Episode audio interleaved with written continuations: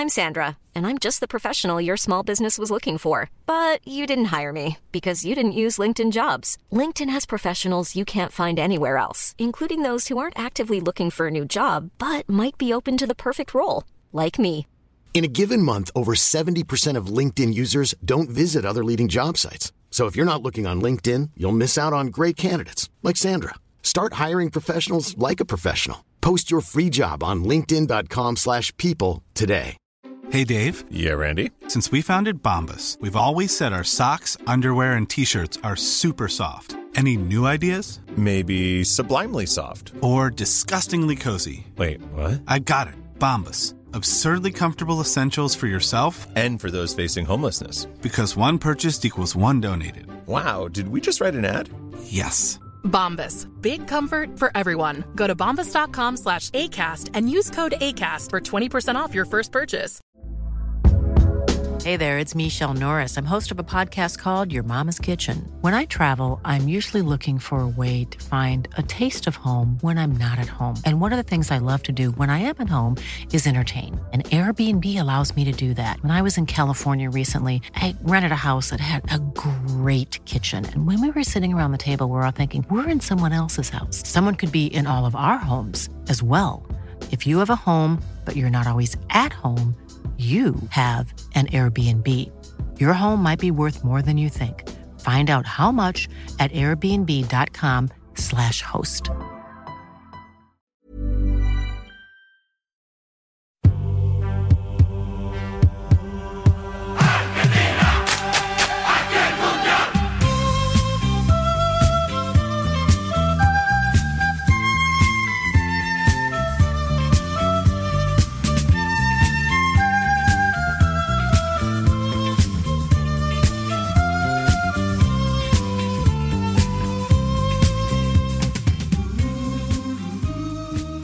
Skulle kunna varit ledmotivet till en spagettivästern det där.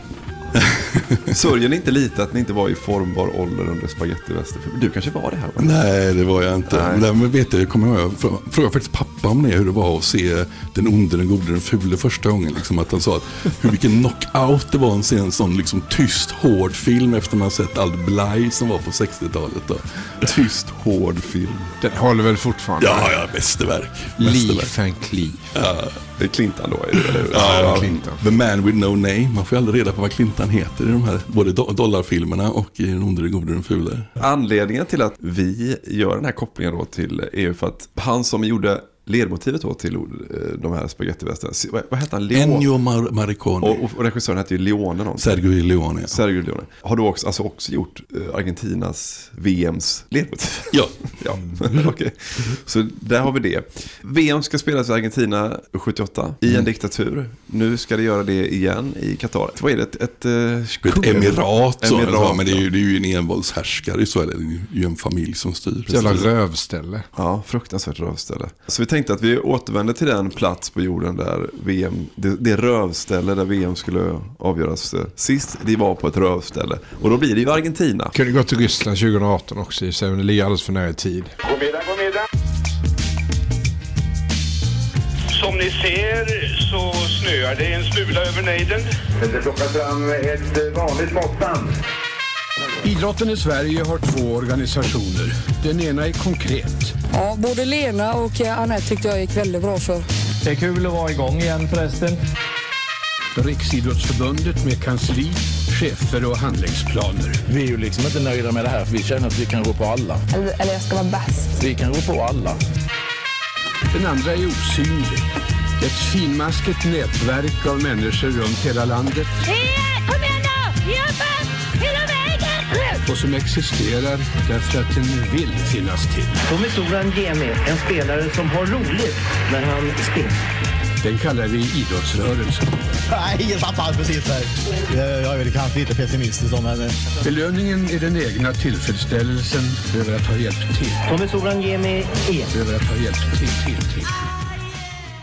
Ska vi försöka bara kort sätta scenen för Argentina 78? Vad är det, vad är det för land? Ja, alltså argentinsk historia, som man, jag vet inte hur långt tillbaka vi ska gå i den, så, men det, usch, jag, jag, jag tycker så himla mycket om Argentina och argentinska människor. Därför blir jag så ledsen liksom, när jag ska berätta om deras historia. För det är, så, det är en sån tragisk historia från början egentligen. Vet, va? Bara lite kort, kort, kort. Liksom, Ta oss liksom. Pampas nu.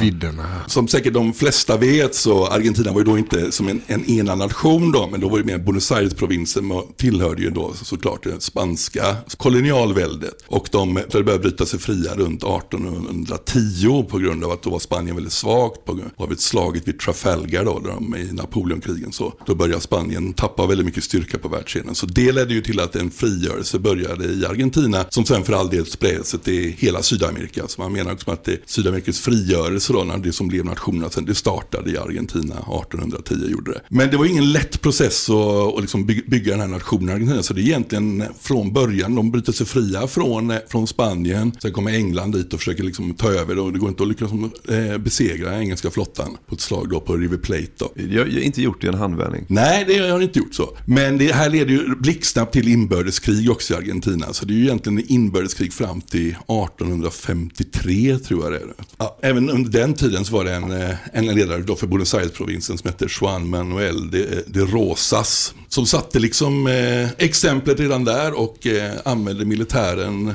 som liksom sin, sin egna avrättningsskvadron. Och man hade dödsskvadroner redan då som avrättade oliktänkande. Då. Så att den här traditionen att jobba på detta sättet sattes tyvärr väldigt, väldigt, väldigt tidigt i Argentina. Men sen kommer ju liksom lite, lite fina år egentligen. Det är väl som att de från 1860 till 1870 så börjar läget att stabilisera sig. Då bildar Argentinska republiken har satt sig. Under den tiden har de också gjort det de kallar liksom erövringen av öknen då, som är då ner mot Patagonien och så hela den delen av landet då. Där det har bott ursprungsinvånare sedan kanske 13-14 tusen år tillbaka då. Men de gör ju processen kort med dem, men då erövrar de det som blir liksom hela riket.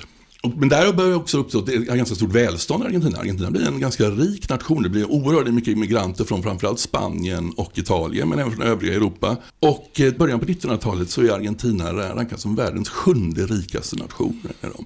Så att det ser ju väldigt, väldigt, väldigt ljust ut för Argentina och det fortsätter att vara väldigt bra. Egentligen fram till 1929 då, Wall Street-kraschen. Men även då så lyckas de. de. Det blir sämre, men de är ändå på topp 10, topp 15 ganska lång tid. Men sen bör- blir egentligen aldrig någon riktig, riktig stabilitet i Argentina. Då. Så det börjar komma med militärkupper börjar ganska tidigt. Att militärerna alltid var liksom en del av maktapparaten i Argentina. Men vi ska ta oss framåt lite då, för det går, det går att gå in i detalj där i absurdum. Men man blir, ja. Man blir trött. Det- Man blir trött av det. det.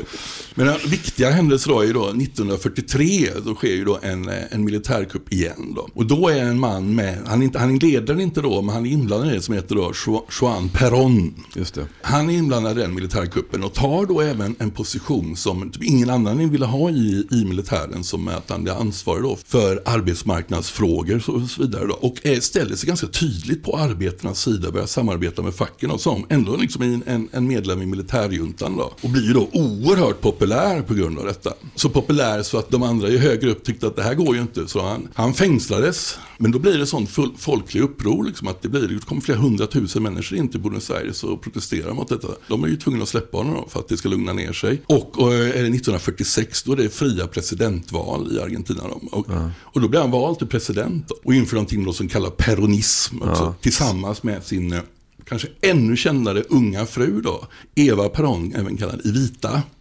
Som ni känner säkert till, som har gjort en fantastisk musikal om dem. Men Madonna som... Madonna har gjort en film också sådär. Ja, just det. Men det, det är väl eh, Tim Rice och någon annan sån jättekänd musikal som har skrivit den. om. Nej, får Man kan mycket- väl i ärlighetens namn bara en låt från den. Ja, ja, men den är ju bra. Ja, den är bra.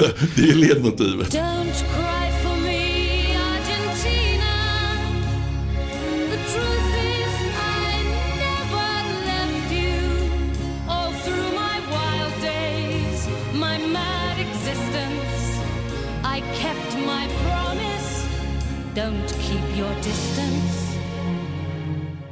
När du pratar om 40-talet där så blir man ju intresserad.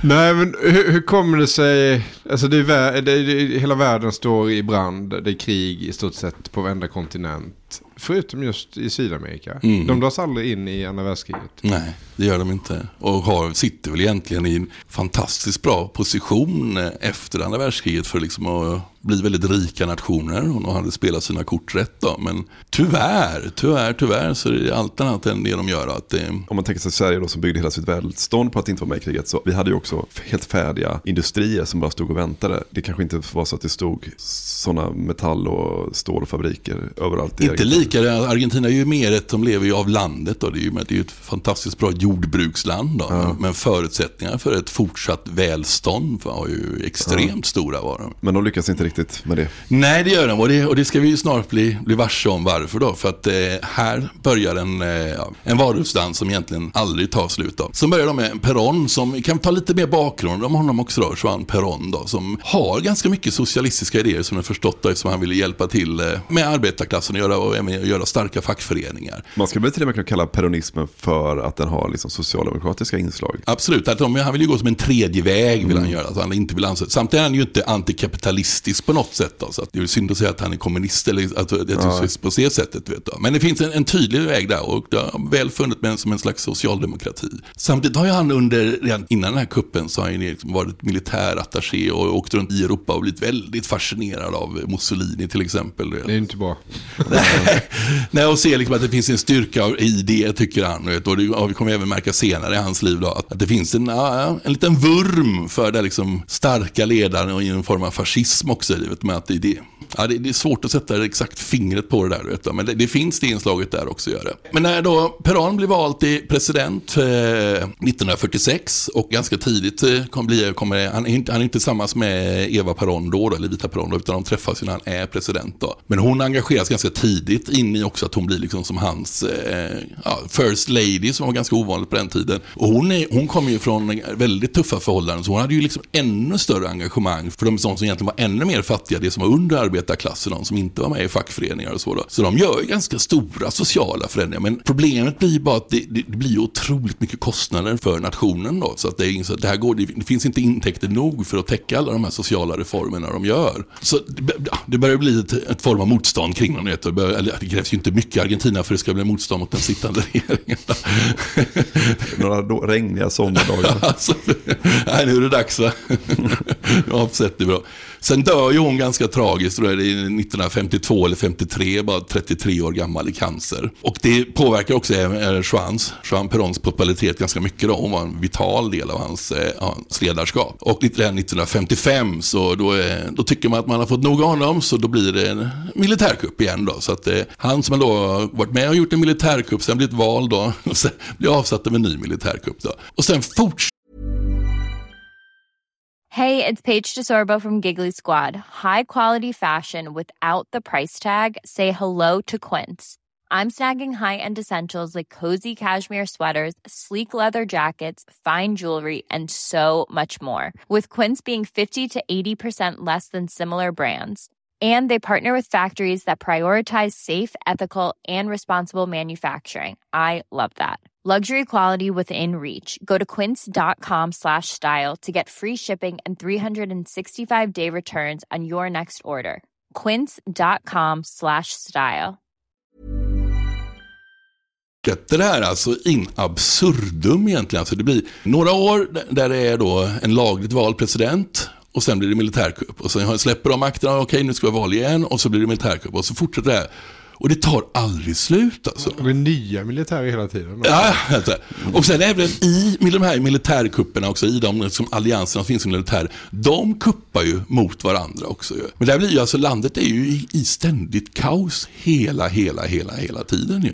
Perón för övrigt då, när han blev 55, blir ju av, när han blir avsatt, han blir ju landsförvisad. Då. Jag tror han först är några år i Paraguay, men sen visar han ju då att han kanske inte har liksom, de här riktigt djupa socialdemokratiska rötterna, för att han åker ut och bor hos Franco istället i Spanien då. Tycker, Ja, det. tycker det är en vettig idé då att vara där. Alltså Sverige måste vara ett av de länderna i världen som kanske står längst ifrån en militärkupp. Det har man aldrig gått och varit orolig för Nej, som svensk. framförallt, framförallt inte nu när man ser dem i, i Aktuellt så mycket. De där har ju inte en kupp i sig. Åh, vad lugnt och skönt det känns. Pa- Pashikivi, jag vet inte. Ja, och han Bidén där eh, också. Jag tänker också på eh, när man mönstrade och de som gjorde lumpen som man spelade fotboll med. Ja, det är inga kuppmakare. Repmånad-filmen insåg man ju någonstans att det kommer inte bli någon militärkupp här. Nej, det känns verkligen. Vi har, vi har helt andra bekymmer. Men, eh, Ja, men Paasikivi verkar ju i och för sig vettig. Kanske inte som militär då, utan mer som ledare för ett ungt fotbollslag. Han skulle kunna få ordning på ett sånt eh, rörigt byalag någonstans. Få alla att dra åt samma håll. Så. Men ska han verkligen försvara oss i krig? Jag vet inte. Nej, Jag tänker på det, jag såg en dokumentär om Christer Pettersson också. När han, han blev ju relegerad. Och, så. och då hade ju någon av de högre officerarna liksom skällt ut den underofficeraren som hade, vad fan hade gjort liksom. Han var ju den enda jäveln som kunde bli en riktig soldat ju. Han hade ju lite kuk i sig liksom. Ja. Ytter, målar vi om bilden av Christer Pettersson igen i, i podden tillsammans. Christer Pettersson hade kunnat göra en kupp. Ja, ja, Mer sannolikt en Christer Pettersson-kupp än en militärkupp i. Han satt väl och fantiserade lite om det på Kumla. Jag läste någonting om att han, han, var ju alltid super straight när han satt inne. ju, Liksom. Det var ju inga droger, ingen dricka, någonting. Liksom. Fast han runkade ändå bort en pungkula i Kumlabunkern i ett tjackrus en gång. Gjorde han det då? Så, aha. han hade bara en pungkula. Snällade upp sig. Ja. Ja, jag läste att han talade om att han ville göra liksom en socialistisk revolution. Satt och planerade inne på Kumlabunkern. Ja. Okej. Då ja, hade Christer fått makten i Sverige. Då hade det nog kunnat bli lite blodigt här faktiskt. Det. fått ordning på Bajen. Eh, Jag har aldrig krupit fram vad han höll på. Han, bodde, han föddes ju bara 200 meter från Råsunda. Det finns en skylt uppsatt där. I den eh, porten där han föddes. Han borde ha varit aik Mm. Och hängde mycket i västort och både i Sollentuna och Rotebro. Det är väl AIK nästa väl? Ja, ja. Det är inte sån som det är med, med vissa andra, så här, lite dragkamp så att man vill ha honom. Jo, men han var, eh, han var djurgårdare, han var bajare. Det har man inte om Christer Pettersson så riktigt. Den, den ivern att, att liksom måla honom i ens, ens egna lags färger. Var var vi någonstans? det fortsätter med ständiga militärkupper. Några korta år då är det en demokratiskt vald regering och president. Och så blir det militärkupp igen och så fortsätter det där.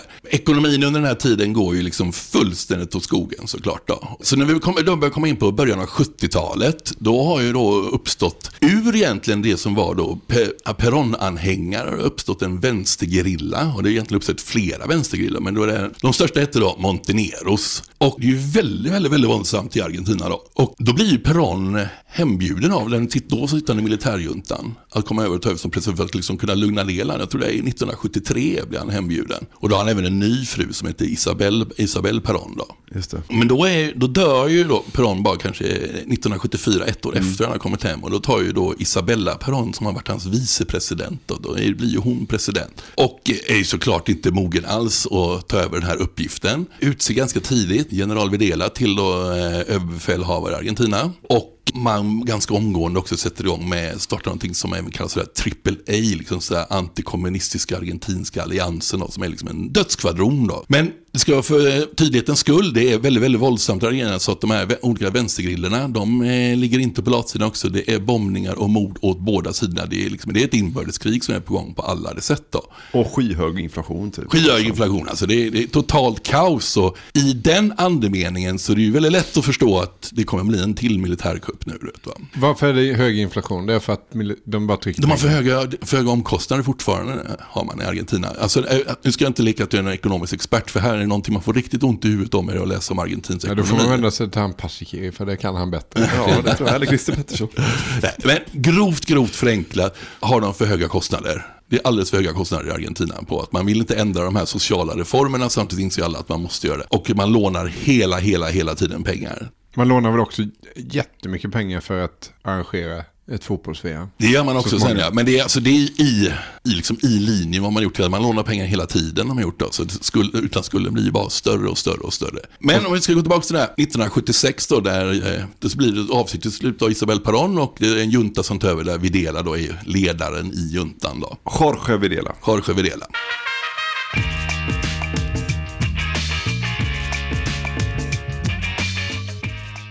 Ja, men här, här kanske man måste liksom förstå, alltså det är ju en, verkligen en av de grymmaste platserna på jorden vid den här tiden. Liksom. Alltså det, de, de har ju koncentrationsläger.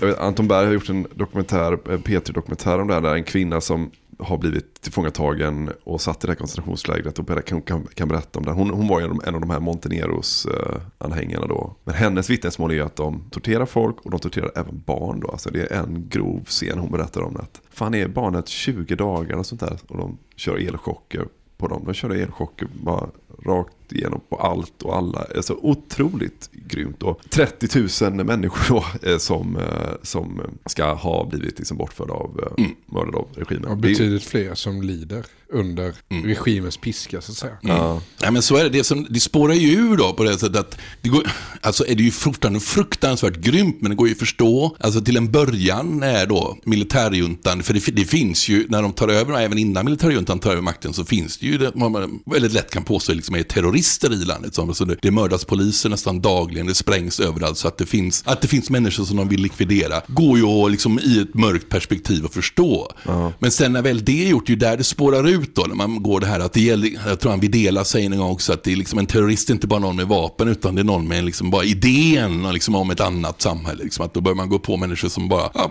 en, en, en konstnär med lite vänstersympatier liksom, vet, och blir helt plötsligt ett mål också av detta. Och så blir deras barn till och med också mål att man kan gå på också. Mm. Att det är ju där liksom, det där verkligen ondskan spårar ur, att man börjar ta vad jag tycker liksom är helt oskyldiga människor. Ja, men det är utrensningar liksom, som man kallar det. Av, av, liksom, av oliktänkande helt enkelt. Mm. Så tycker man inte exakt som dem, då är du en måltavla. Sen har du den här metoden då, de här dödsflygningarna verkar vara liksom en av deras eh, Jävla metoder. Ah, ja, de drogar ner dem och så upp i ett flygplan och så knuffar de ut dem nakna i, ja. i, uh, från flyget. Mm. Ute på havet ofta. Ja, ja. Och det är detta rövland då som får uh, arrangera fotbolls-VM. Ja, det kan man ju fundera kring. Hur kommer det sig att Fifa slänger ut ett världsmästerskap i fotboll, världens största idrott, till den här ja. Videla. Men så är det ju inte riktigt. Utan de får väl mästerskapet tilldelat redan 66. Så är det. Då är det ju någorlunda lugnt. Ja, någorlunda. Men det, ja, men det är en av de här uh, hålen där, så säga, där det är en folkvald president eller? Ja, jag, tror, jag tror till och med det är en militärjunta som sitter vid makten precis just då. Men den är liksom rimlig då inom ja, okay. ett FIFA-perspektiv. Okay. Nej, men jag läste någonstans att ni vet, ni vet hur VM-loggan ser ut. Ja. Perrons gest. Exakt, va? när han står och talar till folket så här, och eh, kupar liksom händerna. Sträcker armarna i luften och kupar händerna. Ja. Så, som att eh, han tackar och välsignar publiken han har talat till. Det är ja. det det ska avbilda. Mm. Den försöker då militärjuntan förstås eh, ändra på. Men eh, då har de redan börjat trycka all merch. Ja. Eh, och då är de ju livrädda för att eh, skadeståndskraven skulle kunna bli helt enorma. Mm. Och med tanke på hur ekonomin är i landet så, så backar man för det. Så man behåller den loggan. Intressant ändå att man kan föra bort 30 000 människor så, men man kan inte, om mercherna börjar tillverkas så är det en äh, återvändsgränd. Det går liksom inte att ändra det. Sverige bestämmer sig i alla fall för att de ska åka, även om det inte då är såklart är givet. Det, det är ju snack om man ska bojkotta eller inte då. Jag tror att det är så här att Riksidrottsförbundet eh, går ut med en rekommendation. De ska ju till exempel inte spela några träningsmatcher mot Argentina. Det, där är det stopp. Men att åka till ett mästerskap, det tycker man att man ska göra. För att man anser väl att Sveriges eventuella bojkott varken kommer göra till eller från. Och den övergripande frågan som de slits med då och som vi väl slits med än idag är väl om Sverige ska ha något form av utbyte av idrottsliga relationer med i det här fallet en militärdiktatur. Och då anser man väl att det kanske inte är ett idrottsligt utbyte att tillsammans med ett gäng andra nationer åka och spela ett VM. Däremot en träningslandskamp. Så där är det stopp. Ja men där kan man väl ändå se en skillnad från nu. Alltså om man då likställer Argentina anno 76 med eh, Qatar nu då. Att där har ju Sverige gjort, alltså Sverige har ju varit på träningsläger i massa rövländer. Alltså Saudiarabien, Bahrain, man har varit i Thailand och alltså. Mm, Förenade Arabemiraten också. Ja, man har varit i jättemånga icke-demokratiska länder och tränat. Det fattar inte jag. Varför, varför måste vi göra det? Vad är det för fel? Varför kan vi inte åka på träningsläger? Vad är det för fel på La Mangas? Mm. Varför, varför är vi inte i Spanien? Eller varför åker vi inte till Tyskland? Vi är ett rikt land. Vårt förbund måste väl fan ha pengar på att kunna betala en jävla boende i... Ja, man kan åka till Florida eller något sånt där. Man måste kunna åka någon Varför måste vi, de åka till Saudiarabien? Jag fattar inte. Det är så jävla onödigt liksom. Det är jättesvårt att förstå här. Men samtidigt är det ju här i en lång, lång, lång tradition att eh, har, har, Sverige någonsin tagit ställning i något sammanhang i alltså idrott och politik på det här sättet? Det har vi ju inte gjort. Liksom det, Nej, jag spelade tennismatcher mot Chile och, och Sydafrika. Den enda egentligen situationen i idrottshistorien där det faktiskt har funkat att, att, att ta ett rejält tag kring politiken också. Det är väl eh, bojkotten eh, av Sydafrika. Det- Som faktiskt ledde till, ja, sen, det kanske inte bara var att de inte fick spela fotboll eller Nej. vara med på OS. Men det ledde ju fram till apartheidregimens fall får man ju faktiskt säga. Och Det var en del. Mandelas del eh, det. frigivelse och sådär. Och de fick ju faktiskt inte vara med under ganska många år. Där kan det faktiskt ha funkat. Så det är lite konstigt att man testar igen. Men, men så här, jag tycker det är intressant med eh, Argentina för att ja, men många, en del spelare, Roland Andersson till exempel, är väldigt, väldigt kritiska. Ralf Edström går ju ändå ut innan och säger så här, vet inte fan hur nice det här känns. Han har varit på Irland där det varit stökigt och sådär. Han, han, han är liksom inte riktigt sugen på att åka. Folk ifrågasätter det ändå. Ska, ska Sverige åka? Och det är delar av truppen som, som gör det. Men den som har en radikalt annan hållning i den här frågan är ju ändå Georg Åby Eriksson då. Ja, han kommer ju ha det så småningom. Och för att ta oss dit så tror jag man måste veta lite mer om Åby. Ja, det tror jag också. Så eh, därför har jag beställt hit ett piano. så vi ska sitta och klinka på en stund. Ja, men det är Åbys andra VM. Ja, Eller, precis. Marcus, ge oss... Ge Åh oss herregud, det den är redo. Åby Eriksson. Då ska, jag ska bara ta lite luft här och spotta ut mitt snus. Georg Eriksson föds 1919 i Torshag, som är en liten by kan man säga utanför den lilla byn Åby. Och kanske borde han ha fått smeknamnet Georg Torshag Eriksson istället. I den lilla byn finns eh, endast några arbets, eh, arbetarbostäder och alla familjer i den här byn har en koppling till ett bomullsspinneri. Och 1919 i Sverige så är det ju inte så jävla fräckt att leva. Så lille Georg växer ju upp under väldigt enkla förhållanden på den svenska landsbygden. Och vi pratar alltså järnspis i köket och hela den fall, äh, faderullan. Och jag läste en bok om Åby, jag har läst några stycken böcker. Han har skrivit en egen bok som heter Inlägg från Åby. Eh, som Åke Stolt och han har skrivit tillsammans. Tidiga inlägg skulle, det Eh. kunna heta om, om det kommer en till. I den skriver han att han en gång på 70-talet sitter han på Värnsvallen i Växjö i långkalsonger och ska se öster mot Barcelona. Det är fem minusgrader och då minns han tillbaka på när han var liten och frös eh, så in i helvete. Och hur barnen fick gå till sjön Glotten för att hämta vatten. De hade inget rinnande vatten. Och ibland var det så kallt så att vattnet i spannen frös på den där lilla korta vägen hem tillbaka till huset. Hur som helst, eh, han började spela fotboll, lille, Le- eh, lille Georg. Och i Åby finns det först inget lag, men sen bildas Åby IF där Georg spelar ytter och han är så pass duktig så att han värvas till dåtidens storlag IFK Norrköping. Där han vinner två SM-guld som spelare. Får dock aldrig chansen i landslaget även om det i tidningarna spekuleras i att han är landslagsmässig. Efter spelarkarriären blir han ledare och vinner ytterligare fem SM-guld 1970 assisterande förbundskapten till Orvar Bergmark som slutar efter VM 70. Och då går förbundskaptensfrågan till Åby trots att han själv tror att jobbet ska gå till antingen Julle Gustafsson, Agne Simonsson eller Knivsta Sandberg. Och när förbundets styrelse uppvaktar Åby och glatt meddelar att han har fått jobbet, då blir Åby lite stingslig. Han är inte beredd på det här. Och säger att han minsann har fått ett fint kombinerat jobb på Norrköpings kommun och i IFK Norrköping. Dessutom ska han på eftermiddagen orientera med sina gamla lumpapolare och på kvällen spela piano i Motala. Så han tackar inte ja på studs, utan han får tänka efter lite. Ja. Eh, Lite respekt ändå, är det inte det? Tommy Svensson tackar inte heller ja på studs. ju. Nej, ring, mycket ringa hem. Och, och Ja. Vi ska återkomma till det, att det är viktigt att eh, stämma av med dem där hemma. och så. Ja.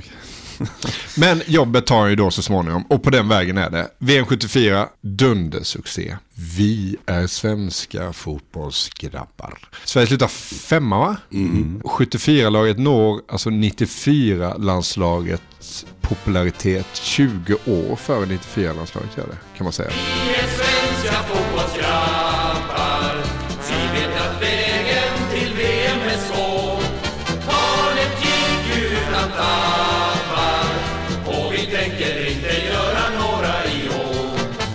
Visst är det Åby själv som har skrivit den? Ja. Det, alltså det är ju ändå lite imponerande med en förbundskapten som kan skriva, musik, Ja. skriva VM-låten.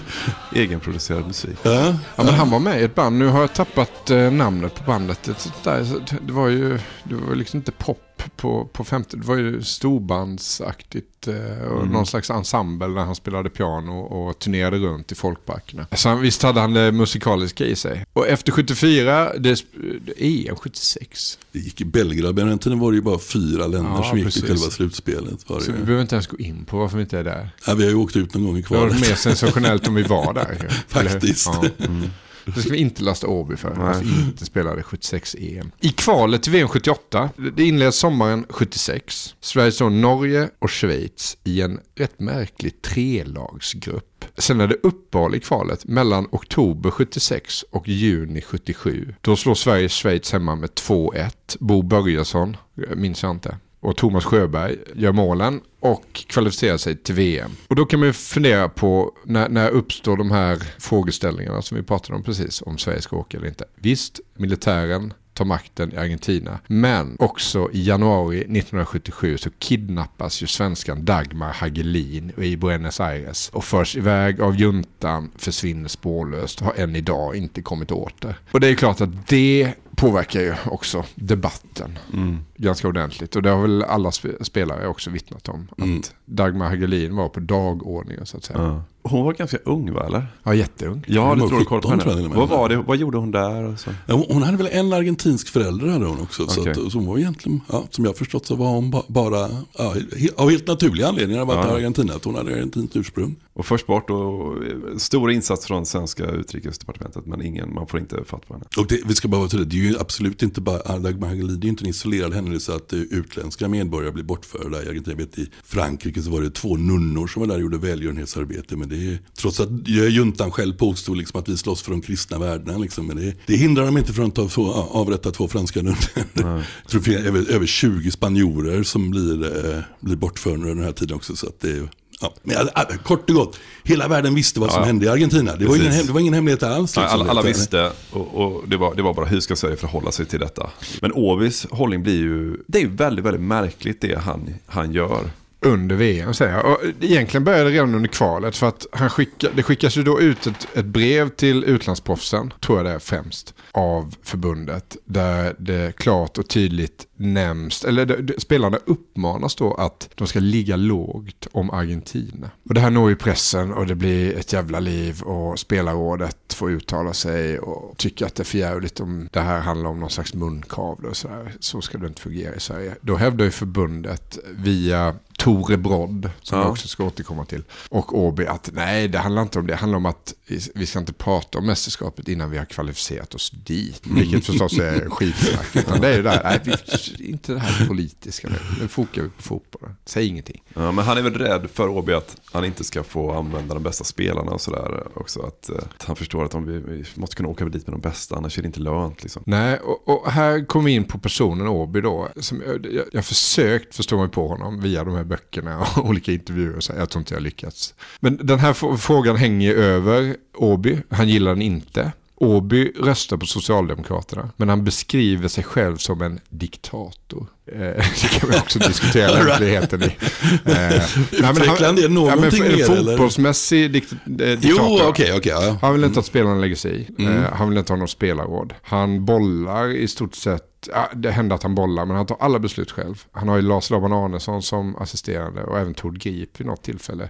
Bollar väldigt lite med dem, tar alla beslut själv. Han är lite av en romantiker skulle jag vilja säga. Han älskar sin fotboll och han vill att media och landslaget ska vara liksom en enhet som åkte ett mästerskap tillsammans. Att man ska vinna tillsammans, förlora tillsammans. Man ska göra, media ska finnas där för att lyfta landslaget och sådär. Och den, den synen är ju, den stöter jag ju på dagligen, än idag. Alltså. Alltså, svensk, vi måste lyfta svensk hockey tillsammans. Och sådär. Nej, ni får lyfta svensk hockey. Försök lyfta svensk Så hockey. Så sitter vi och tittar på och, och, bedömer hur det går för er. Just nu går det rätt dåligt. Han älskar, åtminstone fram till 78 då, att vara förbundskapten. Och Åby är Åby med de allra flesta. Han är populär i breda folklager, som Ja. Mats Egon hade sagt. Ja.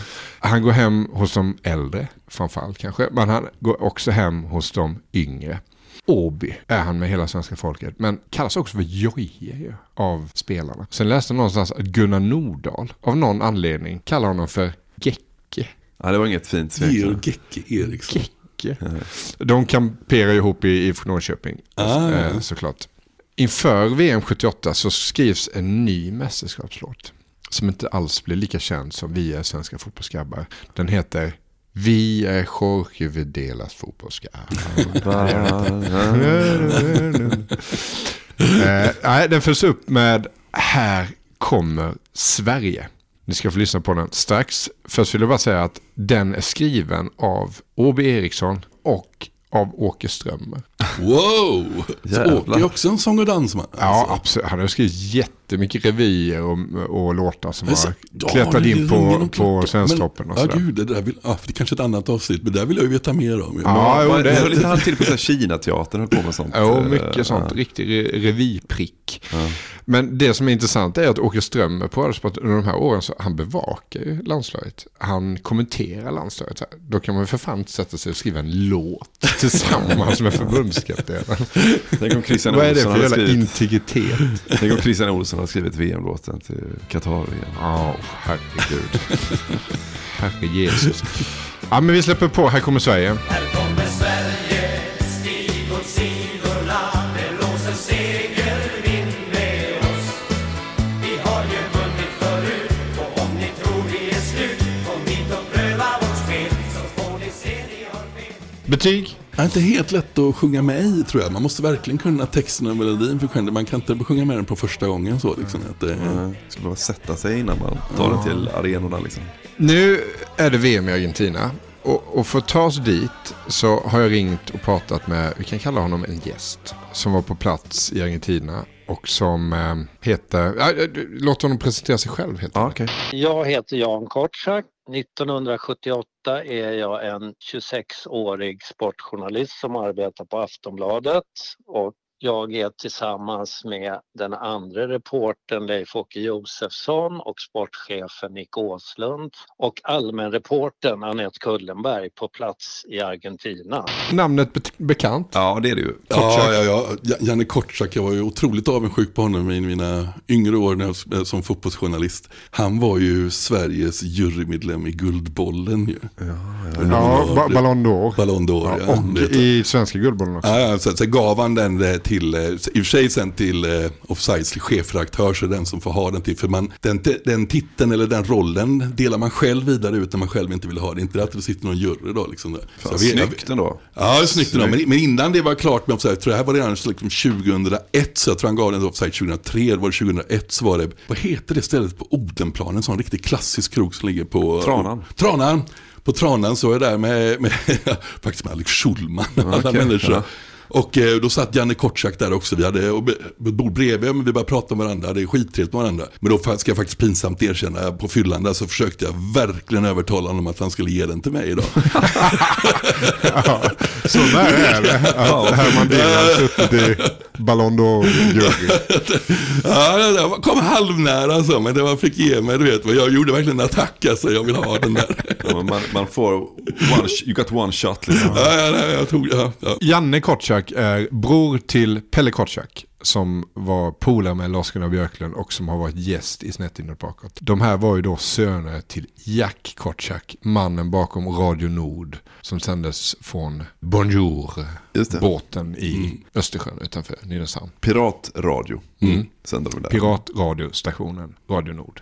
Vi släpper på Janne igen så kan han berätta lite om eh, hur det var i Argentina när han kom dit. Det är viktigt att komma ihåg att Sverige var det enda laget som bodde inne i Buenos Aires på ett hotell som hette Libertador. Alla andra landslag, alla eh, landslag spelade ju inte ens i Buenos Aires men de bodde utanför de städer de bodde liksom på landet kan man säga, alla landslag för att få lugn och ro. Men Sverige bodde mitt i stan och det innebar ju att till exempel de svenska spelarna och flera av dem var ju väldigt politiskt intresserade, framför allt Roland Andersson från Malmö FF som förde en sån här öppen diskussion om han skulle åka eller ej. Så de gick ju till Plaza de Mayo där de så kallade galna mödrarna demonstrerade varje vecka och för eh, att liksom påpeka att deras barn eller makar hade försvunnit. Så att de svenska spelarna befann sig väldigt mycket mitt i hela den här debatten och kunde liksom se med egna ögon om de ville. Sen var det ju såklart så att det var fotbollsträning och allting men även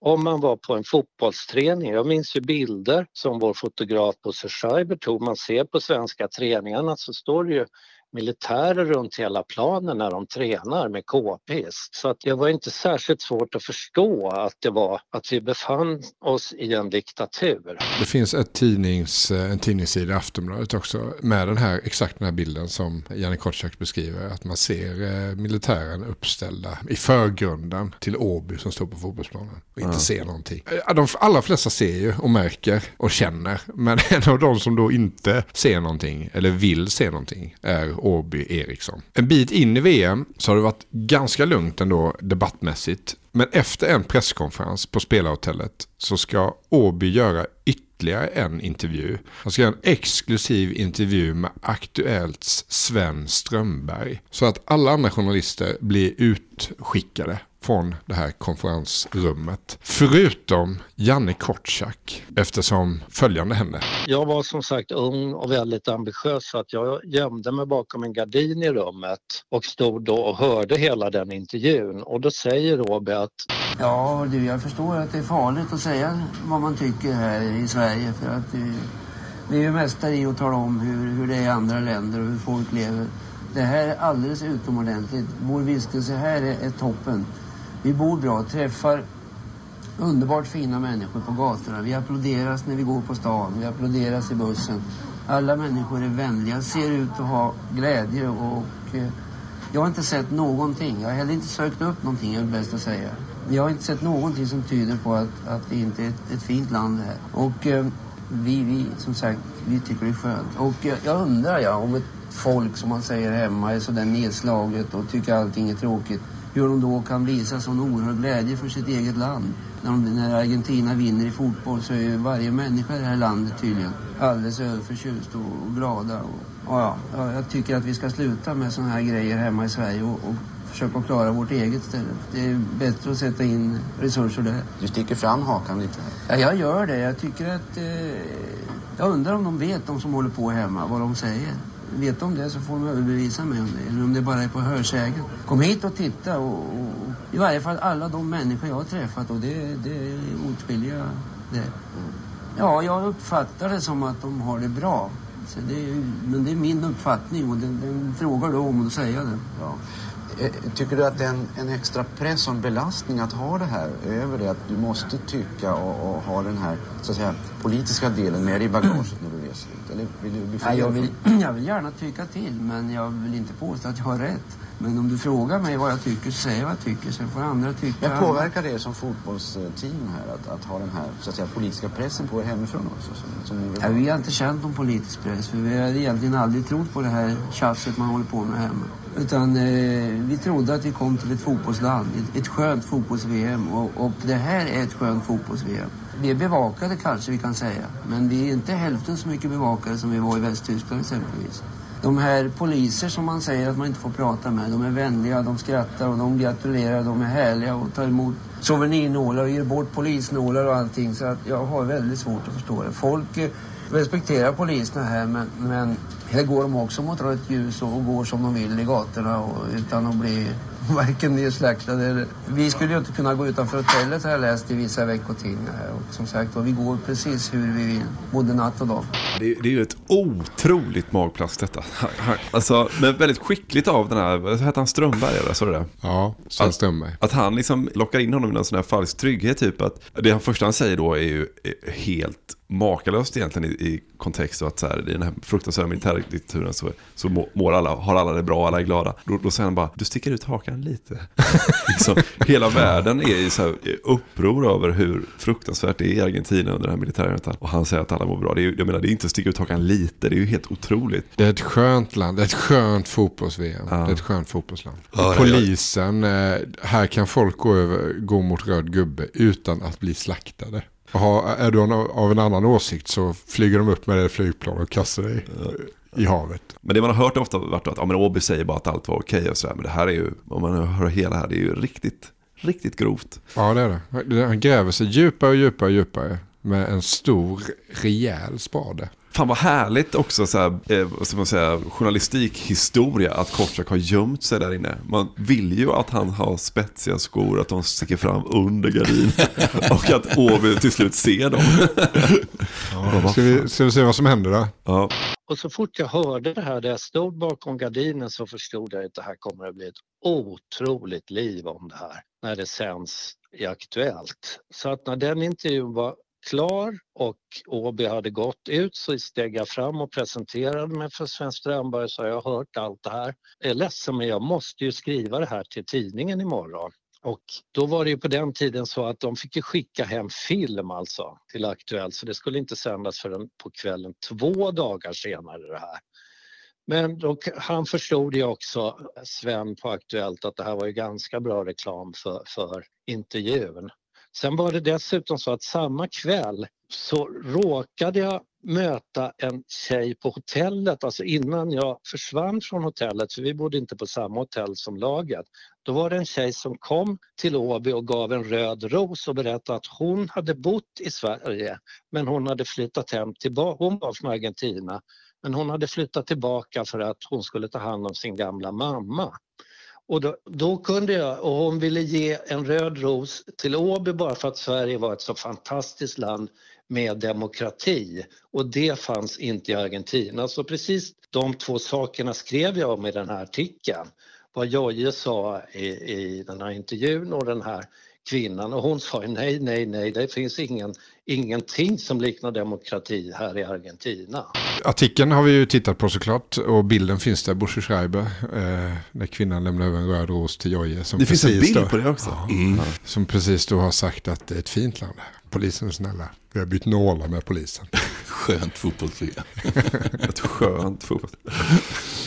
Och såklart, det blir ett jävla liv. Det man ska veta här är att detta är efter Österrike-matchen, så det återstår en match. Och det som senare ska hända är att Sverige åker ut. Vi kommer att prata om det fotbollsmässiga sen. Tanken är då att Åby egentligen ska vara kvar. Han ska jobba lite för tv, han ska bevaka, spionera ta med sig influenser hem till Sverige. Han åker hem. För det som händer nu är att de blåser på så in i helvete i, i alla tidningar. Och det är verkligen alla tidningar. Åby, han påstår att han inte har sagt det här. Vilket är märkligt. Eftersom det sänds en tv-intervju. Åby sa att han aldrig hade sagt det här fast hela svenska folket hade sett det. Och han dementerade det när han kom hem med laget och det fortsatte i all evighet kan man säga eftersom vår relation varade i många år efter det här så sa han ju att mer eller mindre att det var jag som hade hittat på det fast svenska folket hade sett. Det blev ett stort trauma för honom och man kan ju säga att han borde, någon borde kanske ha coachat honom åtminstone han, det är helt okej okay att han säger vad han har sett och vad han har upplevt och han kanske inte hade sett så mycket då för att han var så inriktad på fotbollen. Men då borde någon ha liksom sagt till honom att försök att inte liksom uttala om de här känsliga grejerna. Men eh, han var kanske lite blåögd och sa att allt var bra. Jag får bara känslan av att ÅB är så här, okej, okay, nu ska han vara sitt andra VM som, som förbundskapten.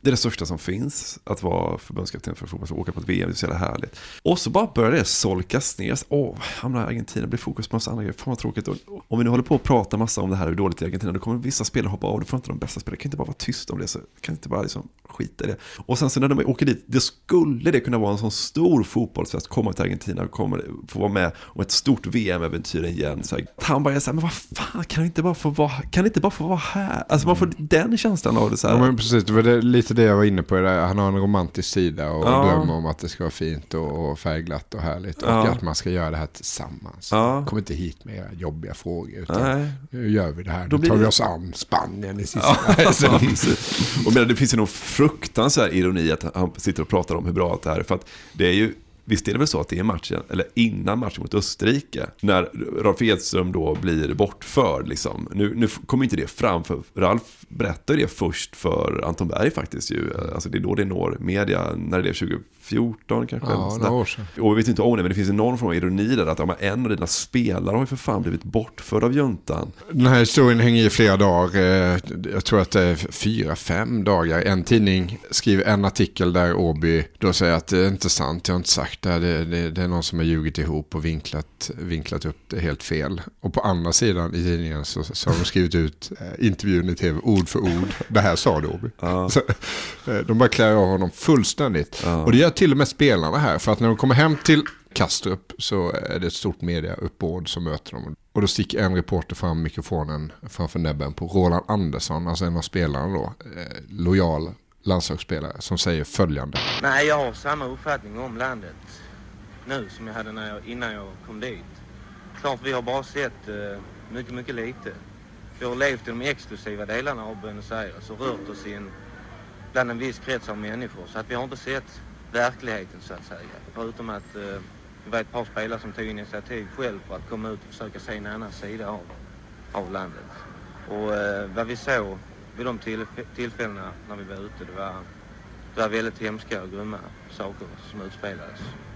Åby Erikssons eh, kommentarer har eh, livligt diskuterats i svenska tidningar. Vill du på något vis kommentera vad Georg Eriksson har sagt? Eh, jag har inte läst hans uttalande själv, jag har bara hört talas om det. Men de, den uppfattning som han har fört till torgs här, den får han ju absolut stå för, för sin personliga del. Det är, eh, den uppfattningen han har, det är alltså ingen, det är ingen uppfattning som hela den svenska landslagstruppen ställer upp bakom. Definitivt inte. Och du delar den framförallt inte? Jag delar den absolut inte, det gör jag inte.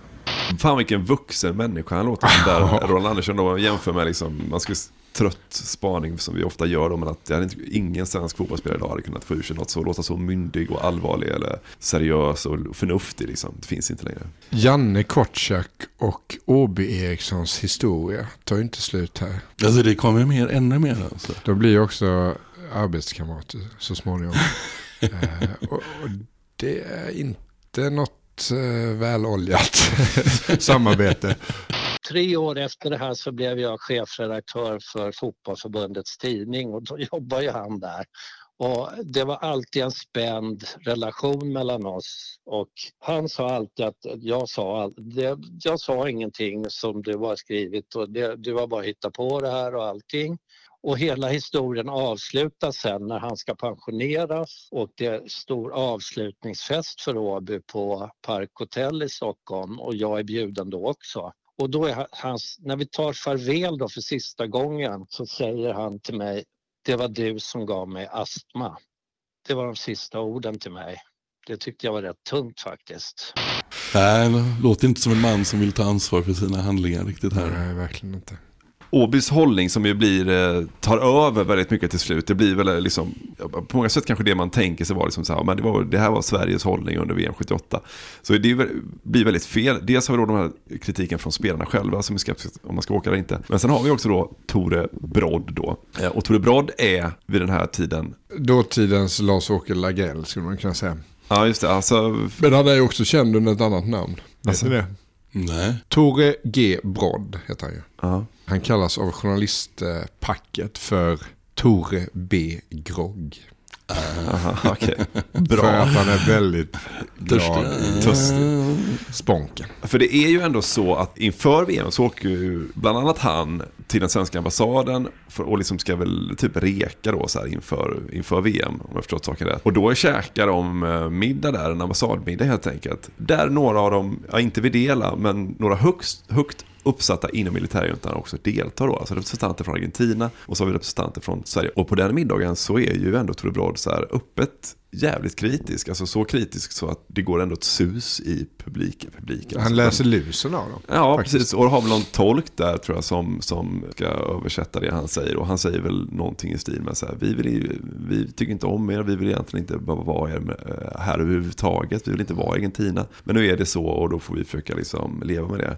Och det är kanske inte för de argentinare som är på plats, det kanske inte är svinmånga som har hört någon säga så inför sådana höjdare med, såna, med ett sånt Osvolds kapital bakom sig. Jag synd inte den har kommit fram lite mer. Jag vet att Radiosportens Pelle Josefsson, han var ju också redaktionschef eller redaktionssekreterare i många år. Han var ju där, han har skrivit om det här i VM 78-boken. Det är väl egentligen det enda tryckta mediet där, det, där historien finns. Ja. Han var med på middagen. Det är en rekresa de åker på ett Ja. halvår före VM. Eller sånt där, för att kolla hotell och lite sånt.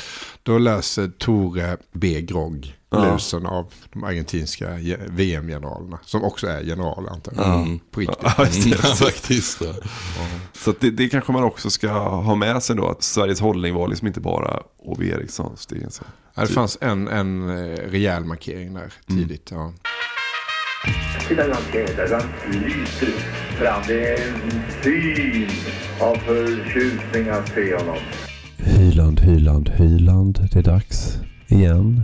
Denna veckovisa tradition att hylla våra Hyland-prenumeranter. Den här veckan kommer jag att göra det genom att läsa upp Hyland-prenumeranter sammanblandade med den argentinska truppen från 1978. Som alltså vinner VM helt utan mygel på ett enda sätt. Inte ens mot Peru. Då kör vi.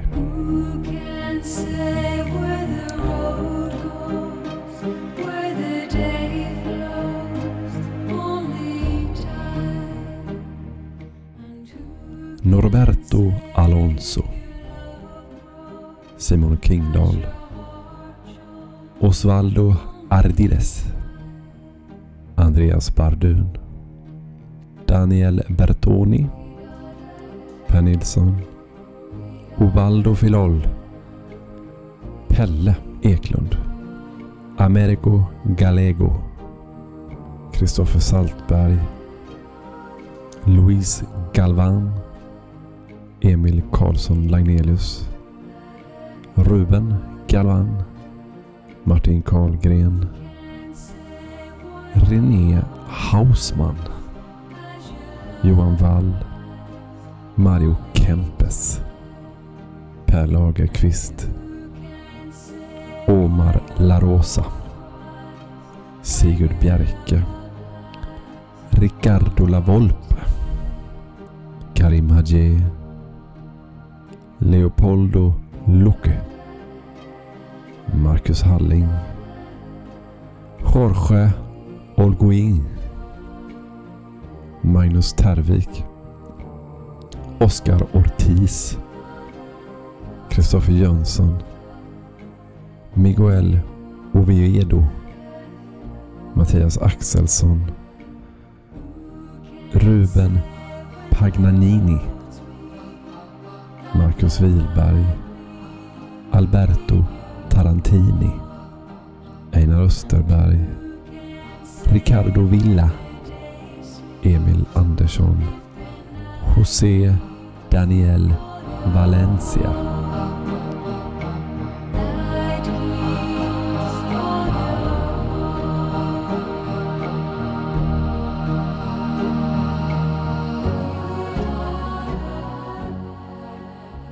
SVT bestämmer sig för att göra sin första krönika. Ja, sin första. VM-krönika. Bo Hansson får mer eller mindre fria händer vad det, vad det verkar. Total Och konstnärlig, den chansen tar han. total konstnärlig frihet eh, har Bo Hansson när han eh, får eh, sätta igång då och göra Sveriges första VM-krönika. En genre som vi sen ska komma att älska och verkligen ta till oss. En, en svensk klassiker är det ju, man säga. VM-krönikan. Bo Hansson gör alltså den första.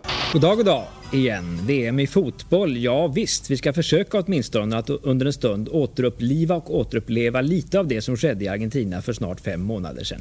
Krönikan är två timmar lång, består till 90% av eh, Bo Hansson. Är den för lång? Absolut. Ja. Skulle vi vilja ha den kortare? Nej. Absolut inte. alltså, alltså 90% är liksom att Bo Hansson sitter och tittar eh, in och, och berättar saker. Liksom. Och sen är det väldigt mycket highlights, eller collage som eh, Bo Hansson kallar det. Bo Hansson fortsätter berätta lite vad som ska hända. Presenterar sin bisittare, Ove Kindvall, som sitter eh, och ser väldigt myndig ut. Låter inte fullt så myndig. Och där borta i hörnet sitter Ove Kindvall i en likadan. Välkommen Ove. Tack. Har Ove Kindvall runkat bort två pungkulor i Kumlaburken? Tack. Eh, Med i studion är också eh, Tommy Engstrand som ger ett väldigt förtroendegivande intryck faktiskt. Eh, Tommy Engstrand, han berättar bland annat att om man, att om man inte satt och häckade på lyxhotellen så kunde man minsann se hur militärjuntan spred skräck i befolkningen. Ah, Hans kroppsspråk utstrålar mycket självförtroende där, Tom Engstrand tycker jag också. Ja, han, han, kan väl, eh, han måste vara ganska ung där, han är Mm. knappt, knappt 30 typ. han väl kanske lite boostad fortfarande, men han blev liksom lite stjärnvärvad från radiosporten till tv-sporten. Blev han inte det, blev en kort, kort session. Var nog inte riktigt välkommen av de andra stora, vissa stora profiler på Mm. tv-sporten. Och fick Nej. höra det och återvände ju senare till radiosporten. Jag tycker att radiosporten är hans rätta element. Tom Ja, jag håller med. Håller med. Fast jag, jag har ju spekulerat, eller funderat en del kring det också. Att han blev väl värvad 77, eller något sådär, året innan han blev värvad till, från radiosporten till tv-sporten. Ja, precis. Det är inför mästerskapet Ja, 78 och kan man säga. gå rakt in och få ta VM-finalen 78, vilket jag har förstått det liksom är statusuppdrag, en statusuppdrag bland tv-kommentatorer. Och att det där, jag, kommer, jag har någon minne också att jag frågade Arne när jag jobbade på Kanal Plus om det där, om VM 78. Ja, Men kommenterar du finalen liksom? Nej men jag var ju med där, jag satt, alltså jag märkte att du, han blev, Arne blev upprörd där, så att det var någonting som störde. Och, och det var faktiskt först nu jag klickade in i mig, att Tommy fick, liksom blev invärvad, fick bara gå rakt in och göra VM-final tillsammans med Bengt Grive tror jag. Att det är de två som gör det tillsammans. Ja, just det. Grive hade ju den här märkliga positionen, eh, även i bordtennis och i andra fotbollsmatcher. Han, han kunde ta ett kliv åt sidan och vara bisittare. Ja. Som någon Ja. slags kombinerad kommentator och expert. Ja. Det är ett under att, att Bengt Grive har fått kommentera någon fotboll överhuvudtaget. Han är den enskilt sämsta. ja, han, är jätte, han är jättedålig. Det är lite synd, jag gillar ju Grive. Men han Grive var ju bäst när han var tyst. Ja, och det var precis. Och det, det, Det var ganska- behöver inte vara ett bra betyg på honom. eh, ja, men hur som helst, man kan säga så här att eh, Bo Hansson går igenom matcherna. Det är långa, långa highlight-paket. Sen så sitter de och pratar eh, tillsammans eh, där, Ove och Engstrand och, och Bo då, om de olika grupperna och sådär. Och Det är långt före att den här nya spetskompetensen har kommit in bland. Det sägs saker i stil med typ att det, det skjuts för lite i svensk fotboll. Det skjuter alldeles för lite i svensk fotboll. Eller hur Ove? Ja. Vi kommer komma tillbaka till den här krönikan tänker jag mig vart efter det lider. För vi, nu får vi gå igenom lite liksom, det, det sportsliga helt enkelt. Sveriges matcher eller? Sveriges matcher. Kul. Sverige hamnar ju i eh, samma grupp som Österrike, Brasilien, Spanien. En ganska härlig VM-grupp. Idag hade det ju varit en mardrömsgrupp ju med Brasilien och Spanien. Ja, jo, får man säga. Men det var ju inte Spanien riktigt vad de är idag. Visst är det så också att alternativet är värre för, på grund av sidning och sådär. Så jag tror att de är ganska nöjda när lottningen sker. Alternativet är väl Italien och Argentina tror jag. Ja, den är ju tuffaste gruppen. Det är grupp 1 med Italien, Argentina och Frankrike också. Och Ungern och, som nog var räknat lite som halvkraft fortfarande då. Kul att du nämner Ungern där, för Ungern blev ju sparven i tranedansen. Just. Ungern blev spa- sparven i tranedansen i den här gruppen. Sverige ska i alla fall möta Brasilien i första matchen. Vill vi ha något om, om, om truppen kan man bara säga lite kort. Så här, vi har Ronny Hellström i mål. Otroligt bra mästerskap gör han ju. Janne Muller, andre, andre keeper. Hasse Borg, regissören Roy Andersson. också. Björn Nordqvist, eh, Staffan Tapper, nu bara hugga några. Bosse Larsson var vi inne på. Bara hugger Malmö-spelare. Thomas Sjöberg, en fin striker alltså. Sån Polisonger, stora polisonger. Långt fast ändå tunnhårig. Jävligt god. Han ser ut som en av rövarna i Ronja Rövardotter. Ja, ja, verkligen.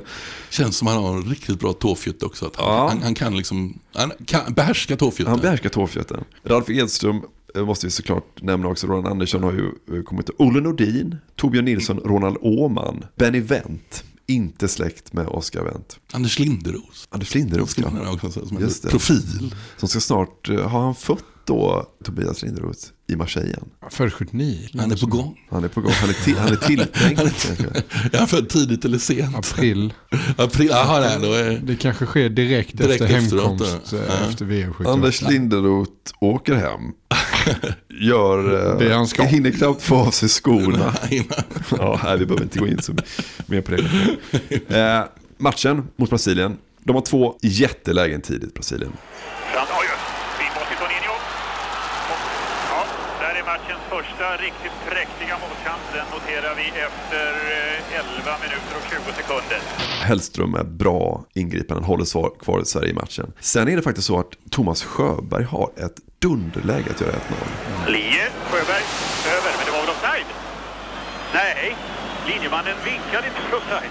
Men ska få ett nytt läge. En liten halvchans där Sjöberg just får fram sin tå. Sven försöker dribbla, går inåt. Bosse. Och så fram till Sjöberg. Och chans och mål! Och det är Sjöberg! Och det är 1-0 för Sverige! Det är ganska snyggt anfall också, är det inte det? Ja men precis, Sverige har bollen liksom länge, passar Ja. runt och sådär. Och sen så kanske det inte är så här det läckraste framspelet till eh, Sjöberg. Men Är det ja, lite Bosse Larsson som är lite dirigent eller? då vill man verkligen att han ska vara det. Alltså han bara vinklar in en, en yttersida sådär, lite, som, lite på chans. Och sen lyckas liksom Sjöberg verkligen stånga in den med tån. Jag tycker inte att det är ett vackert fotbollsmål, även om... Äh, jag tycker du är ogin vi Emil. Nej, det tycker- mot våra svenska fotbollsgrabbar. Vi är svenska fotbollsgrabbar. Hur som helst, Sjöberg gör 1-0. Sverige leder mot Brasilien, vilken drömstart. Sen är det då tyvärr så att Reinaldo gör... Ja, vi har ju alltså Nicky Ribban för att göra 2-0 också ju. Lennart Lie Larsson. Lie, ja. Ja. Du hörde att Tom Engström säger ju han säger ju bara Lie. Ja, just det. Bara Lie. När han kommenterar honom. Är... Reinaldo gör 1-1. Sen händer faktiskt en grej som jag tyckte var lite intressant. Sverige går för 2-1, byter in Ralf Edström. Eh, springer fram till Benevent och, Tom och Thomas Sjöberg och säger att vi, nu, nu kör vi med tre anfallare, vi, vi, vi går för 2-1 mot Brasilien. Sjöberg kör över det beslutet och säger nej för fan, 1-1 är ett bra resultat. Eh, så han går ner och spelar mittfältare. Vad säger man när man står upp mot eh, generalen, i, man bryter order, eh, orderlinjen och så slutar det 1-1. Men borde kanske egentligen faktiskt varit 2-1 till Brasilien för de får en hörna på slutet och då är det övertid så att säga. Får slå hörnan som går i mål men domaren hävdar att han har blåst av matchen när bollen var i luften. Så att väldigt märklig så situation som uppstår. Jag tror, tror regeln ändras efter det VMet också. Att eh, man måste låta hörnan slås färdigt innan då man får blåsa full tid. Då. Och jag tror till och med att det är så att den regeln är på plats redan så att han gör fel. Han gör fel, ja, jag- ja, jag, jag- att de ändrade efter det. Så. Ja, åtminstone enligt Engstrand eller så. Ja, okej, okej. Jag tycker på bilderna att det ser ut som att han blåser av matchen när bollen har gått i mål och pekar mot mittlinjen. Det, det som är intressant också är ju att det inte är några protester överhuvudtaget. Ja, ja, så är det.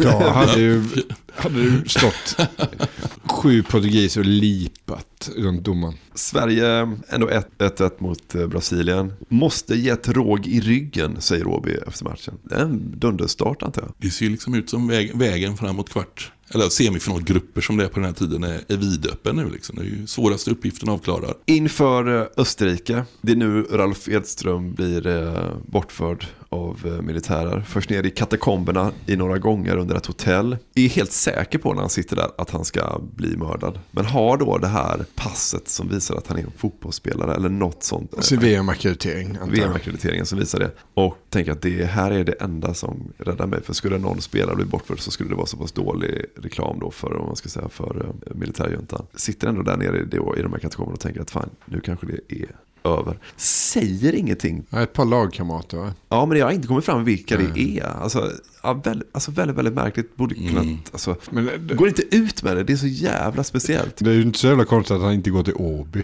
och berättar. För han, Åby är liksom Skulle en inte tro del av juntan i princip. Det kanske är därför han inte vågar säga någonting. För han är helt säker på att juntan har Åby. så, så om han säger att då kommer Åby föra bort eh, Ralf. Det kanske var på beställning av Åby. För Ralf hade ju varit väldigt kritisk i tidningarna innan. Jag tycker det är så otroligt mäktigt att vara med om en sån enorm händelse. Och sen inte, för jag menar det är ändå liksom att komma ut ifrån levande också. Så vilken otrolig erfarenhet det är. Liksom att de fått se det på med egna ögon så handfast blivit bortförd. En mellanväg hade ju varit att berätta det, det första man gör när man kommer hem till Kastrup efter Ja. VM. Mm. Två dagar senare Mm. efter uttåget så att säga. Det är Ja. fortfarande aktuellt. I alla fall, Österrike. Lennart Lie Larsson i farten igen. Lite farliga målchanser. Men sen är det då Hans Krankel som faller. Österrike får straff. Krankel, Ronny Hellström. 42 minuten. 1-0 till Österrike. Vi, vi går lite raskt fram genom matcherna. Det är väl inte så himla intressant egentligen. Man möter Spanien sen efteråt. Spanien gör 1-0. Det verkar vara en ganska tråkig match av allt att döma faktiskt. Sveriges resultat är helt enkelt 1-1 mot Brasilien, 0-1 mot Österrike och 0-1 mot eh, Spanien. Sverige åker ut en poäng. Det som man nu skulle vilja återvända till krönikan är ju att om man, om man känner Bo Hansson lite, och det gör vi, så undrar jag om det bara är jag som kan ändå ana att han sitter och njuter lite nu Bo Hansson. För nu, nu, nu ska han få liksom prata då om Sveriges uttåg ur det här mästerskapet. Han ska få i sitt eget program med öppen sluttid, som är det här nya formatet VM-krönikan, förmodligen är hans idé också. Så ska han liksom få gå hårt åt den svenska förbundsledningen. Innan vi släpper loss eh, debatt i studion här idag om den svenska insatsen så ska vi titta på och lyssna till framförallt utdrag ur en serie intervjuer som vi gjorde under själva VM-dagarna med en del stora och kloka herrar ur den svenska fotbollshistorien.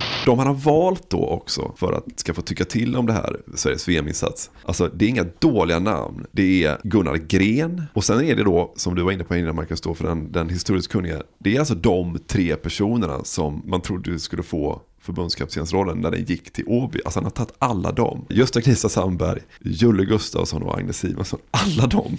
Alla dem har Bo valt. Som inte alls har någon egen agenda. Alltså det, det, det, är så, det är så jävla elakt. Vi bara tar några axplock här. Vi spelade avvaktande, vi, vi rörde oss dåligt överhuvudtaget. Eh, Spelar vi någon feg fotboll helt plötsligt? Vi är lite för långsamma.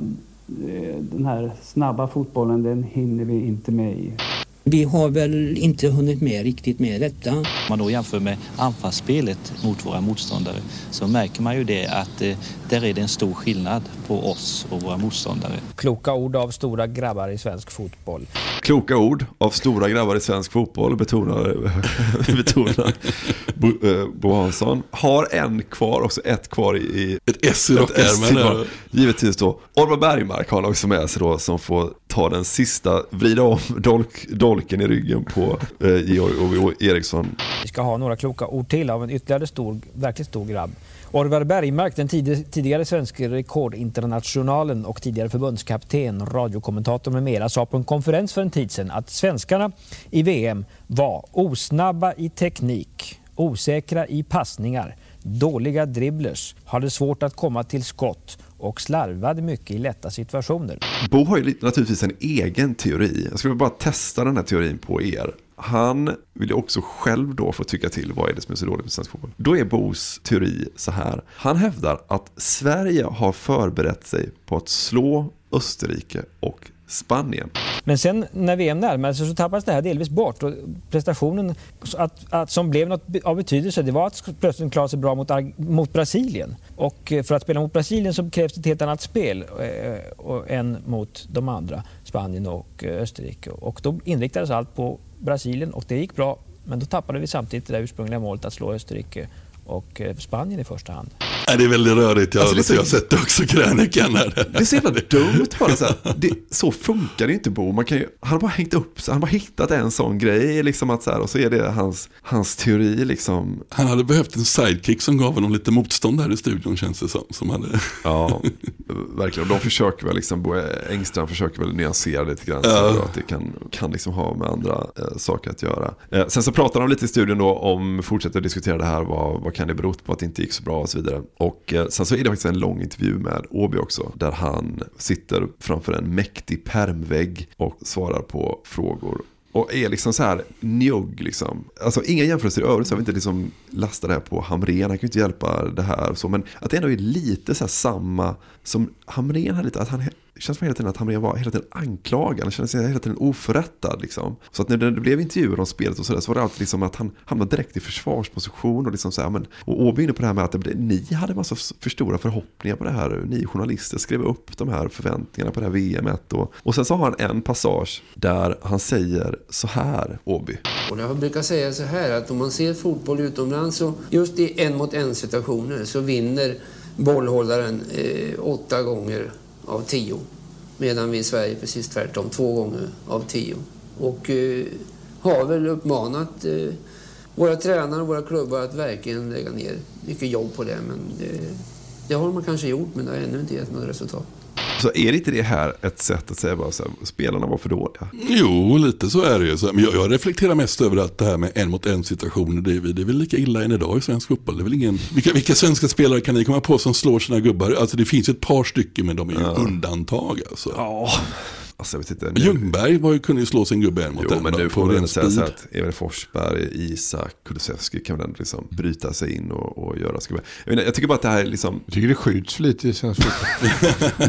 ja. ja, men bara en liten passus, det kan man faktiskt säga att det har de fan lite rätt i. Både du och jag, Herman, vi pratade på telefon, var ju att det görs ju några oerhört goda långskott. Ja, det här är ju långskotts-VM. Jag Alltså- det är ju 15 stycken riktiga smällkara- smällkarameller i varje fall. Och det blir bara värre ju längre turneringen går ju. Ja. Alltså, det. Alltså det skjuts nog fan för lite i svensk fotboll för att och ett så här, halva, halva plan, jag vet inte hur många meter det är, vad är det, 30 meter? Otroligt. Och ibland blir det retur och så blir det mål på det Mm. också. Så kanske att de har en liten poäng där, Kindvall och gänget. Men är det inte ändå, man tänker så här nu, Åby har alltså haft den här totala mediala sammanbrottet. Liksom. Han har ändå till åtlöje i samma tidning som han hävdar en sak finns beviset på motsatsen. Han har liksom pratat upp och varmt om en av världens värsta militärjuntor, någon, någonsin. Och sen så sitter han nu här då, får alla de här stora namnens sågningar i knät. Och sen så när de intervjuar honom så lägger han ändå så här pass mycket ansvar på liksom, de enskilda spelarna och deras prestationer.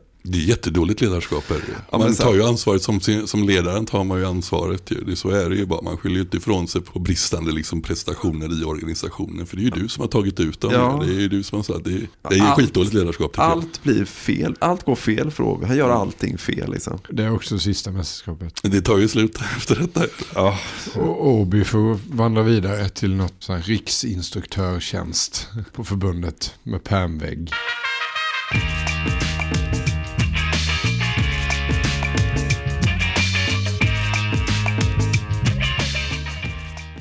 Om vi ska göra ett försök då att summera detta på något vis. Vad är det som väntar för svensk fotboll nu då när Georg Åby har eh, lämnat? Lars Laban Arnesson. Ja. Och så är det då den klassiska liksom paradoxen att ett år senare, 79, så går då Malmö FF till Europacupfinal. Malmö FF är jättebra, står sig internationellt. Under hela 80-talet är Blåvitt ett internationellt konkurrensdugligt klubblag. Men Sverige har kanske sin värsta eh, fotbollsperiod eh, någonsin får man väl säga då. Alltså. Inga mästerskap på hela 80-talet. Förutom påskturneringen i Västberlin 88. Ja. Som man vinner. Det här minns ju du eh, Herman. Det talas mest om, det var ju en systemstrid i svensk fotboll där Laban hade en mer tysk inställning till fotboll. Man skulle spela med libero och manmarkering. Men alltså både Blåvitt och Malmö spelade ju då 4-4-2 med zonmarkering och press då. Så att ja, vi hade ju inte spelarna för spelarna och Laban var ju envisare än envisa så vad jag har förstått så än idag så är han liksom brinner han för att han hade rätt. Alltså han tycker inte att han hade det minsta fel.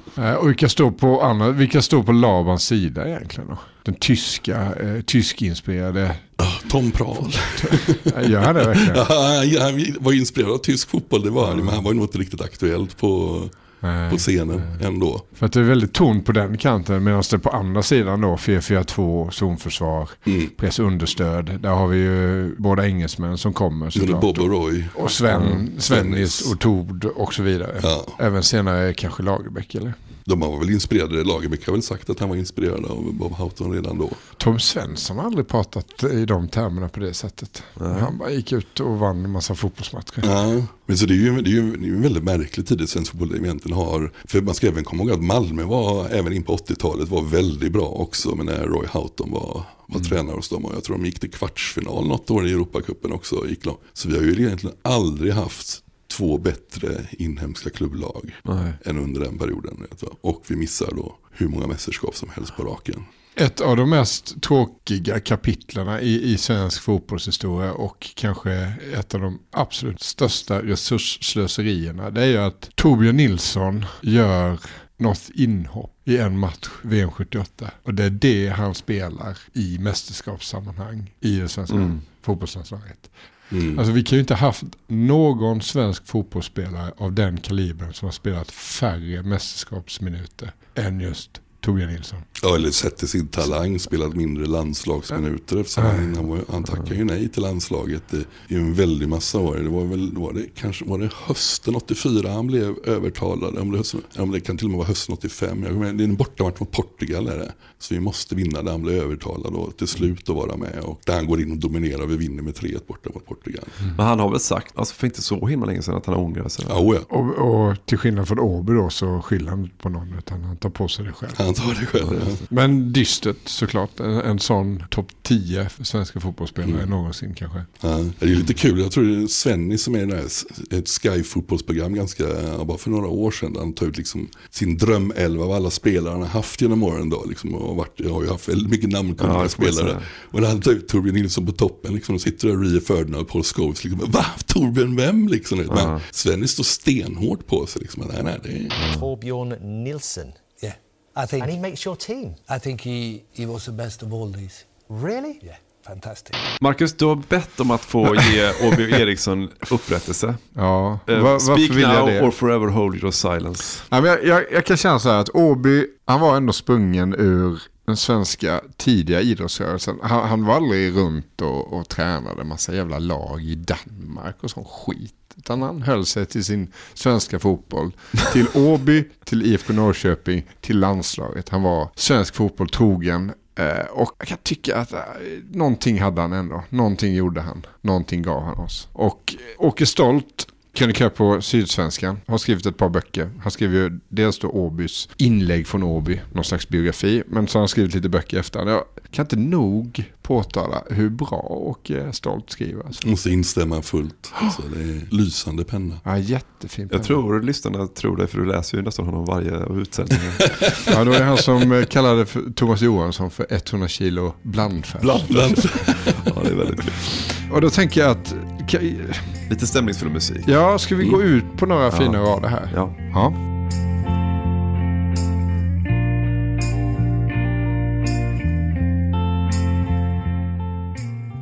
Georg Åby Eriksson blev kvar till pensionen hos Svenska Fotbollförbundet. Där ville man utnyttja honom så länge det gick. Han var ju den bäste och populäraste, mest utåtriktade och lättpratade person de haft på förbundet. Populär hos barn, medelålders och gamla. Hos männen, men inte minst hos kvinnorna. Jag minns när vi skulle ses på hotell Stallet i Åtvidaberg. Jag satt vid ett bord i restaurangen när han kom in och vid två långa bord med lunchande pensionärer reste sig alla som en man och gav honom en lång applåd. Han kunde retas med sina sarkasmer, irritera med sin tvehågsenhet, förvåna med sina pikar också mot sitt kära IFK Norrköping. Han kunde verkligen ge ett ansikte åt det gamla talesättet om att aga den man älskar. Men innerst hade han en vänlig själ och ett stort, varmt hjärta. Georg Eriksson var född i Torshag i Åby den 18 december 1919 under enkla förhållanden. Järnspis i köket, kakelugn i rummet, inget vatten inne, inget avlopp, ingen centralvärme. Jag är väl sosse i grunden men jag tycker om en stark opposition, sa han och uttalade sig plötsligt politiskt. Men det var bara mellan fyra ögon. På fredagskvällen den 4 januari 2002, några veckor efter sin 82-årsdag, tog han en skidtur, satte sig i bastun och där, utan föregående varning, tog livet slut. Han hade levt i hetluften. Han dog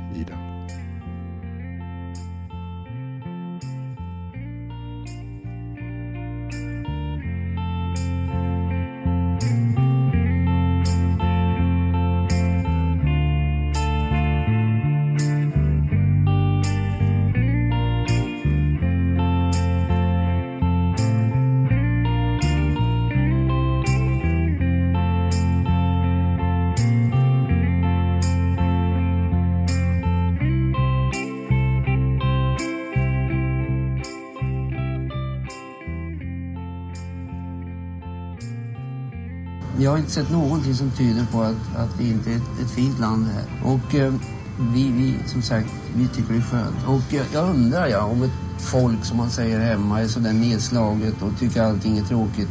Hur de då kan visa sån oerhörd glädje för sitt eget land.